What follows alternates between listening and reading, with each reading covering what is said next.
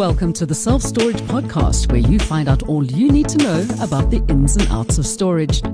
Today, I'm speaking to Anthony McHenry about what you can and can't have in a self storage unit, specifically prohibited items. Now, Anthony, what about gas bottles? Can you store gas bottles empty or full in a unit? Oh, I can't stress the importance of this one.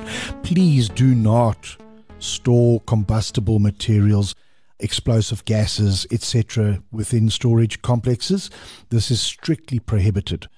The gas bottles, if you do want to store them, the taps have to be opened to ensure that they are actually empty. You cannot take a closed bottle and store it. So there are conditions that you can store the gas bottle, but it's very clear what those are. And that means that the tap on the bottle is opened fully and you have shown it to your self storage manager that the bottle is empty and everybody's happy that it's going in empty for your safety. But why can't I store it there if it's closed? The reason why we can't store gas bottles in a self storage unit is there are too many things outside of our control that could cause this bottle to explode. So, therefore, we just say please don't store the bottles in self storage. So I would imagine that the same would go for any combustible materials such as aerosols and petroleum based paints. Absolutely. We would rather you didn't store them in the self storage complexes. It is one of the prohibited items.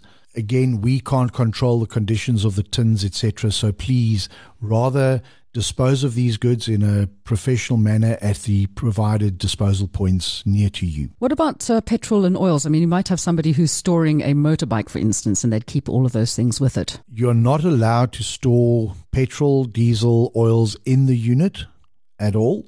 If you are going to store a motorcycle, please drain the, the fuel tank prior to putting it into the self storage. Okay, now have you ever caught anybody storing anything they shouldn't have? Absolutely, we have all boys and girls try to be naughty a little bit of the time, and we have actually asked people to leave the facility, uh, refunded them their money because they did not want to comply with the rules and regulations for health and safety. Have you ever found anybody trying to live in their self storage with all of their furniture in there? Yes, we have. and again, we've had to respectfully ask them to not live in the unit, and they everybody has complied up to this point. So I'm grateful. Right. If you have any other questions about the ins and outs of self storage, all you need to know, please do listen to our other podcasts. You've been listening to another episode from the Solid Gold Podcast Studios.